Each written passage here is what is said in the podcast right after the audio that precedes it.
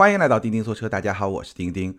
今天这期节目上线呢，正好是春节期间。钉钉首先给大家拜个年，祝大家虎年大吉，顺利安康。今天的节目呢，咱们是一期互动节目，分成两个部分。第一部分呢，我会回答一些听友的问题。那第二部分呢，我会在过去一个月的听友互动的评论区里面选出几位听友的评论来进行互动，并且送出我们的奖品。好，咱们闲话少说，开始今天的节目。首先，第一个问题，ID 是经常在当这位听友他问：丁丁老师家里第二辆车，老婆开的，城市上下班。最开始心心念念的迷你看了实车，全系手动座椅，空间太小，老婆直接拒绝。后面倾向于 SUV，不要电车，车长最好在四点四米以内，女生开嘛。看了宝马 X 一 X 二，老婆觉得是入门级，只是买标。Q 三 Q 二沃尔沃 X C 四零，外观直接 pass。十多万价位看了奕泽 CHR。CX 三零，他也觉得不好看，现在是真找不到合适的，价格是落地三十万以内，十多万价位的也行。还有其他女孩子推荐的车吗？那这位听友问的这个类型的车呢，我们基本上可以把它定位为是一个精品的小型 SUV。也就是比较精致的那种小型 SUV。那首先我必须说啊，这一类的产品在中国呢，不是一个主流的细分市场的产品。什么意思呢？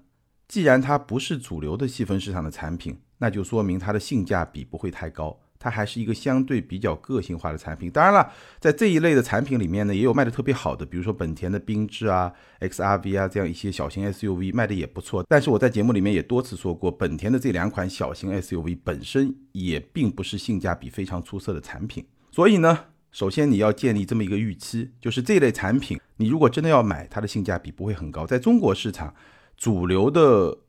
SUV 还是紧凑级的 SUV，比较大的那种，因为中国人喜欢比较大的车嘛。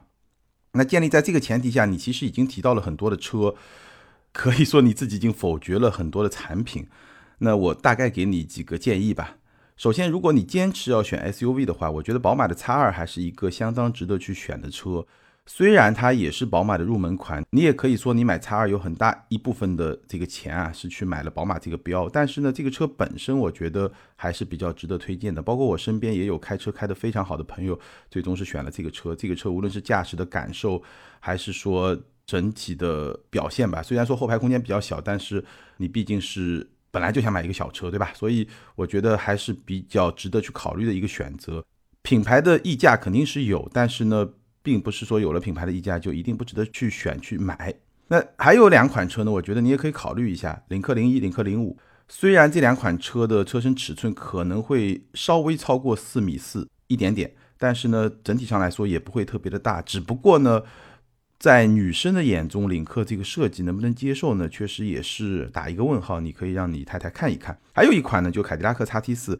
叉 T 四这款车呢，我觉得对女生来说也是比较合适的。除了说它的设计和造型之外，我知道很多女性的朋友对凯迪拉克不是特别的感冒，但是如果她能看得上这辆车的这种设计的话，我觉得也是可以考虑的。而且呢，二线豪华品牌性价比相比 BBA 呢还是会更好一点。那如果说你可以把 SUV 延展到轿车这么一个门类的话，那我觉得奥迪的 A3，包括新款的思域，也都是值得去考虑的这么一些产品。整体上来说呢，还是我刚才说的精品小型 SUV，在中国不是主流细分市场，所以呢，性价比你不要追求的过分的极致，这个会比较的难。另外呢，从 SUV 和轿车的门类来说呢，轿车的性价比还是会比 SUV 更高一点，因为你最初考虑的 mini。说明好像也不是非 SUV 不可，对吧？所以这些车呢，给你推荐一下，供你去参考。好，第二个问题，ID 是星空下的海瓜子，这位听友他问：丁丁你好，我给车友问答，你提到的选车要求尽量详细，打个样。先说一下我的基本情况，坐标北京，八零后，一家三口，我身高较高，一米八六，老婆一米七。孩子五岁，目前有北京牌照，一油一电，油车是二零二一年日产骐达，十一万公里；电车是二零一八年奇瑞瑞虎三乘一 E，四万公里。电车有私家装，单位也能充电。换车诉求：第一，电车开着没问题，且很新，平常日常代步用很好，不准备换。第二，准备换油车，油车平常开的不多，主要是一年几次回老家和自驾游使用，每次单程五百公里。个子较高，比较重视车内空间，尤其是前排。后备箱回老家拉东西也比较重视。第三，我的骐达虽然开了十一年十一万公里，但是几乎零问题，非常省心省油。唯一的问题是谈不上什么驾驶质感，高速很吵。然后去年还在高速被追尾，虽然不严重，但是对安全有了更高的要求。第四，油车因为开高速比较关注高速行驶质感，NVH 自动驾驶。另外，我开车喜欢把车尽量开到报废，不会短期换车，起码开十年。个人觉得这才是最划算的。也请钉钉评价一下我这样的想法是否正确。所以呢，也比较关注后期的保养维修费用要省心，反而对保值率没什么要求，因为感觉开十年的车基本残值都没区别了。目前预算二十五万，自己看上的车是亚洲龙和汉 DM，或者马上准备上市的汉 DM-i。之前听你和三刀的节目，建议买车尽量纯油或者纯电，别买两种系统。奈何汉没有纯油，亚洲龙可以二点五纯油。这两款车颜值都喜欢，亚洲龙胜在老牌子，稳定可靠，TNGA 架构的安全性也好。缺点是科技性差，据说零整比非常高，不知道后期如何。汉插混科技性强，动力好，缺点是比亚迪口碑一般，调性一般，变速箱是双离合。另外听你说过车机虽高级，但是比较卡。另外双系统保养估计也贵，质量可靠性不清楚，目前也不急。您也说过换车可以过了芯片荒再说，就想听听您的建议。如果非在这俩车选，到底怎么选？这俩车车价的差值不需要考虑。另外。如果不考虑这俩车，其他车有什么推荐没有？前提不考虑 SUV，要不要添点钱上 CT 六或者 S 九零？非常感谢。这位朋友的问题确实非常的详细，把所有的背景都说清楚了，非常好。选车要求尽量详细，这样提问确实能够让我给你一些更具体的建议和参考。那咱们说几点吧。首先，这位朋友对于亚洲龙和汉的分析基本上是比较到位的，我就补充一点关于空间。亚洲龙的前排头部空间比较一般，汉的后排头部空间比较一般。那你身高比较高，你可以自己去体验一下，会不会影响到你自己的使用，包括你家人的使用。第二呢，要不要选混动，以及要不要选插混？那一般来说呢，我觉得如果你家里有两辆车，那一油加一电的组合会更好一点。但是呢，这个结论也并不绝对，你也要看具体情况，因为混动插混在最近这些年对于油车的替代在不断的深化。所以在某些细分市场，你可能根本就找不到合适的纯油车，你能选的很多都是混动或者说是电动。比如说，如果你今天要选一辆六七座的车，无论是 MPV 还是 SUV，你会发现纯油的选择并不是特别多。比如说对我来说，如果我要选一个六座或者七座的车，我最会考虑的两款车，一款是本田的奥德赛，一款是理想 ONE，一个 MPV，一个 SUV，但是都是不是纯油的。要么是混动，要么是增程式混动。总而言之，都是有油有电的。那很多朋友可能还会去选汉兰达，但是呢，汉兰达它也是混动。所以在某些细分市场，其实你已经很难去选到合适的纯油。所以也并不绝对说一定是纯油和纯电。在某些时候呢，混动也是可以去选的。那具体到你说的这两款车呢，大概这么说吧。如果我来选，我会选汉 DM-i。因为对我来说，亚洲龙的可替代选择太多了。我要选一款跟亚洲龙差不多的车，那我就不会去选亚洲龙。但是从你的用车需求来看呢，我倒是倾向于亚洲龙，毕竟更加的稳定和可靠。而汉，无论是 DM 还是 DM-i，毕竟还是一个比较新鲜的事物，在可靠性方面，我觉得至少会更存疑。那至于说别的选择呢？我觉得 CT 六和 S 九零的性价比都很高，二线豪华品牌，如果你的预算到位的话，是可以考虑的。那最后说一辆车开到报废是否合适这个问题呢？具体要看什么车，因为有些车年限上去以后，你可能修不起。比如说奔驰，你开十年，可能到六年、七年之后，有些部件的故障开始出来以后，你真的是修不起。所以也不是说这个结论就一定。但是如果你开一些，比如说。质量可靠性口碑比较好的车，比如说日系的一些车，那开到报废也是可以考虑的一个选择。好，下一位听友，ID 是目光下划线影，他说：丁丁老师求助，现车一六年 CRV 都市款，想换大点的 SUV，预算三十万以内，重点要求隔音好、悬架舒适、变速箱平顺，配置希望丰富点，动力够用就好。朋友推荐昂克旗，丁丁老师觉得如何？翻往期节目好像也没讲过昂克旗。昂克旗这款车呢，咱们音频节目里面好像是没有讲过，但是我拍过一个视频，所以呢，你可以去找来看一看。整体而言，我觉得这款车还是比较符合你的要求的，隔音不错，悬架也比较舒适，变速箱呢问题也不大，配置也比较丰富，动力呢也完全够用。而且呢，这款车的终端优惠也还不错。缺点可能是作为一款七座车，它的空间表现会比较的一般。好，下一个问题，ID 是木木景工，这位听友他说：丁丁老师，请问我想盲定 UNI-V，不知道这种购车形式还能不能谈价格啊？或者有可能争取点赠品什么的吗？望翻牌，祝节目越来越好，谢谢。盲定价格基本上是不太好谈。但是呢，赠品是可以聊的。另外呢，很多车的盲定它可能会有一些特殊的优惠政策，你可以去了解一下。比如说，我们之前看到像极客啊这样的产品，包括蔚来这样的产品，在产品发布之前你去订车，它会有一些特别的优惠政策。那 UNI-V 有没有呢？我没有专门去了解，但是你可以了解一下。好，下一位听友 ID 是荔枝小乖。这位听友他问：丁丁老师最近更新频率不那么快了，试驾了海豚和 ID 三都很喜欢，城市代步中短距离出行，老小区停车较难，不满载，充电条件一般，考虑后续的保养维修成本。你应该是想问这两款车怎么选，对吧？那我们的更新频率其实跟以前基本上是一样，每周一更。海豚和 ID 三怎么样来选呢？首先这两款车我们在节目里面都。单独专门的聊过，所以如果你真的很感兴趣，你可以把那两期节目再拿出来仔细听一听。简单来说呢，我觉得这两款车作为中短途的代步工具都 OK。那它们的差别呢，主要是在定位、在价格、在底盘质感这些方面呢，ID.3 都会更高，也会更好一点。从定位上看呢，海豚是一个小型车，而 ID.3 呢是一个紧凑型车。海豚你可以理解为是电动版的飞度，ID.3 你可以理解为是电动版的高尔夫，所以 ID.3 的定位会更高一点。那因为定位更高呢，它的价格也会更贵一点。那我觉得从产品本身来说呢，其实空间表现差别并不大，但是呢，ID.3 的底盘的质感确实会比海豚更好一点。那具体我就不展开说了，你可以去找那两期节目自己再来听一听。好，下一个问题，ID 是听友二零六二幺三六三五，这位听友他问我今天想问一个买车纠结的问题。我家是三口之家，平常用车不太多，就是周末或者假期会出去自驾游，想买一个舒适性好的、空间大的。现在纠结是买一辆 MPV 还是空间大点的 SUV。我现在看了传祺 GS 八和 M 八这两辆车怎么选呢？首先啊，如果你想要买一个舒适性好的、空间大的，比如说你提到的 GS 八。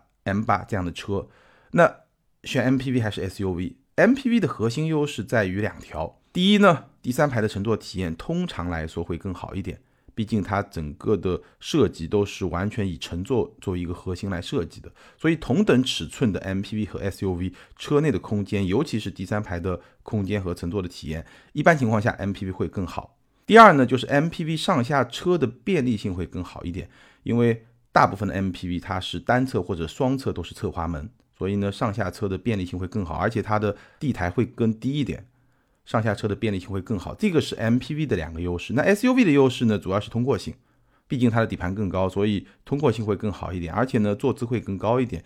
很多朋友喜欢一个比较高的坐姿，因为视野会更好。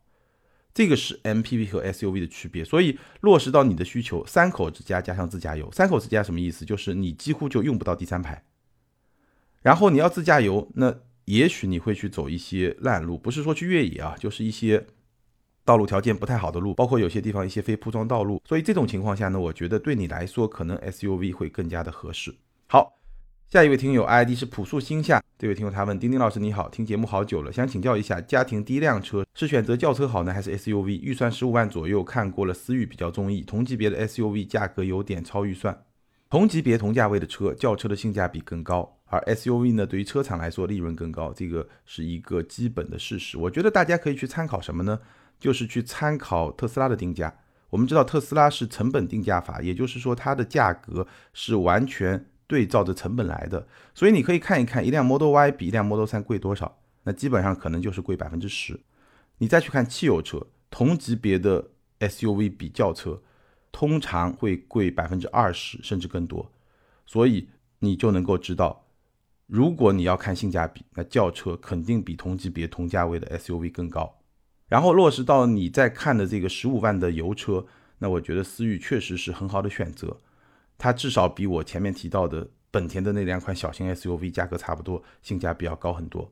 好，下一位听友 ID 是一丝下划线二 S，请问钉钉，家里有两辆燃油车，想添一台买菜车，好猫和海豚，抛开外观，哪个更值得买？首先呢，这两款车我们都聊过，如果你想更具体的了解它们各自的特点和优缺点，可以去找那两期节目听一听。简单来说，这两款车里面，我更推荐海豚，尤其是你说抛开外观和调性的话，因为海豚这辆车没有明显的影响使用体验的槽点，而好猫呢有一些，比如说后备箱空间比较小啊，车机逻辑会比较的混乱，操控响应比较慢，动能回收有滞后，这个体感也不是特别的好，有一些小的影响使用体验的槽点或者说瑕疵，所以综合来看呢，我个人会更推荐海豚。好，最后一个问题，ID 是慧眼识宝。我想请教个关于购车的问题。以前是轿车，斯柯达明锐1.6，准备购一辆三十到四十万的 SUV，家用为主，两个孩子，每年大概一万公里左右。看过 BBA 的几款，以及 XC60 和凯迪拉克 XT5，目前倾向于 X3 和 XT5 两个。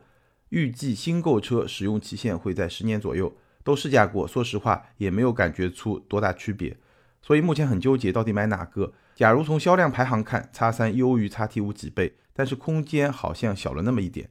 假如叉三哪个配置推荐？二五还是三零？假如叉 T 五，我可能会选择四驱豪华。结合后期保养保值等看，请帮忙分析一下。首先呢，宝马叉三，如果你对动力需求不高，建议选二五就可以了。那这几款车动力水平大概怎么样呢？宝马叉三二五百公里加速八秒九，三菱六秒八，也就是快两秒一。X T 五呢八秒三，基本上宝马叉三的二五和 X T 五的动力是差不多的。那三菱呢，明显会更好一点，八秒九、八秒三，也就是宝马叉三的二五和凯迪拉克的 X T 五，这个动力水平呢，我基本上可以形容为够用。而三菱这个动力水平呢，算是比较强劲。那很多朋友都问，你们车评人经常说够用、够用、够用，什么叫够用呢？够用每个人的标准也不一样。那我曾经提过一个一百马力对应一吨车重的。这么一个大概的参考标准，但是呢，那个也只是一个参考标准，因为发动机的动力到车轮上的动力中间是有很多的转化和折损的。那不同的车呢，这个折损率会差别比较大，所以那个也只是一个参考的标准。那我今天呢，可以提另外一个从主观体感上来描述的这么一个参考的标准是什么呢？什么叫动力够用？就是你在中国的道路上。如果你合法行驶，无论是城市道路、城市高架路还是高速公路，你能够比较轻松地跟上车流，在这几种道路环境下，你要跟上正常行进的车流都比较的轻松，跟得上，这个就叫够用。那什么叫比较强劲呢？比较强劲就是在你超车的时候啊，这个动力还是比较有力的。高速公路上你要超个车，哎，能比较快的完成这个超车，这个就叫比较强劲。那什么叫非常强劲呢？那比如说我那辆 Model 3的高性能版，三秒三。那基本上就是随心所欲，想超什么车就随时可以超什么车，这个就是动力超级强劲。所以从使用场景上来说呢，你可以去理解，至少我口里说的够用，就是指你能够比较从容的跟上车流，你不会说别人跑得很快，你跑不动，这个基本上不会有。但是呢，超车可能就没有那么的轻松，这个大概就是够用这么一个标准。所以如果你对动力的需求不是很高，就是一个够用的标准，那么我觉得选叉三的二五 i 就可以了。然后第二个问题，后期的保养呢？叉 T 五会稍微便宜一点，保值叉三可能会更好一点，所以也算是各有优劣。从产品力的角度来说呢，叉三的主要优势是操控更好，但是空间会小一点；而叉 T 五呢，底盘会比较的舒服，而且呢性价比也会更高一点。那什么叫操控更好呢？我觉得这个可能跟每个人的驾驶的经验和他的偏好，他是不是特别在意这一点有关系。那如果你说你开两个车觉得没有什么区别，那无所谓，你就可以淡化这一点。好，以上就是回答大家的一些非常具体的选车购车方面的一些问题。那接下来呢，我们来挑出过去一个月几期节目里面的一些比较有意思的听友的评论，然后送出我们的奖品。第一位听友 ID 是糊涂他未来的爹，这是在魏小李月销七破万各有精彩各有挑战那期节目下面的评论。他说未来。成也服务，败也服务。产量起来后，服务肯定要大打折扣，需要有自己不可替代的技术能力。理想增程式产品稳扎稳打，纯电车型待定。小鹏多生孩子好打架，逐步迭代，本地智能化功力深厚，未来可期。如果非要用一个字概括，未来贵，理想稳，小鹏变。虽然目前电车是增量市场，但是魏小李的日子并不是那么好过，而且这段市场空白期非常重要。一旦特斯拉成本拉下来，Model 3卖到十八万，BBA 电车客服水土不服，那对这些前期大规模亏钱的企业而言，打击将是毁灭性的。魏小李加油，快点，再快一点！旁边不修边幅的比亚迪，你也过来一起听讲。这位听友概括的还挺生动的。第二位听友轻浮的假象，这是在武林星辰十万块，你还想要什么？这期节目下面的评论。他说：“丁丁老师好，听您的节目好几年了，第一次留言。五菱宏光在小城市确实很实用，而且现在外观也越来越时尚了。丁丁老师长期生活在上海，可能是比较潮流的大城市，第一次讲这么乡土气息的车，以后可以多向这个方向发展。毕竟农村广大城市更大有可为。希望丁丁老师节目越来越好，加油，多注意嗓子哦。非常感谢这位听友的关心，我们会在节目里关注各种不同类型的车，我尽量让这个节目的覆盖面能够更广一点。”第三位听友进击的顶爷，这是福特电马适合谁那期节目下方的评论。这个车我也试驾了，顶配的 GT，说实话感受和丁丁老师说的一样，这是部很像燃油车的电车，加速很猛，三点六五秒的加速基本上秒杀路面上百分之九十九的车型。优点我就不说了，我就说缺点。Recaro 座椅哪去了？福特的灵魂啊，哪怕选配加两万也可以啊。后排空间一般，腿部还是比较紧张的。高配应该上 a c a n t a r a。中控大屏感觉还是不舒服，有点太平了，应该向驾驶室倾斜一些。总体不错，价格很给力了。感谢这位听友的补充。第四位听友一半大海，这是在你为什么要买一辆不挂华为标的华为车下方的评论。钉钉的认知迭代很快，每一个事件发生都能比较全面、客观的分析，然后更新观点看法。对于新能源这块，二一年下半年开始，钉钉的理解和观点逐步站到了行业的前列。华为把汽车的业务板块划到消费者业务部，由余承东负责，这就表明了态度。汽车作为智能生态的重要终端，华为要让鸿蒙落地，必须亲自下水。目前，华为也急需补上手机业务的大失血。以华为的企业特性，造车是最好的发力处。哎，非常感谢这位听友补充的一个小小的细节：华为内部的业务板块的划分，这个也是我们可以去观察的一个点。好，第五位听友。ID 是月夜浩狼，这是在二零二一中国测试销量解读这期节目下方的评论。丁丁你好，听了很久你的节目了，一直没有留言。本期听到你的预测观点，车企将发力紧凑型车市场，觉得有几个不同观念想交流一下。第一，首先车型的竞争力，现行的电动车，五菱宏光 mini 等微型车除外。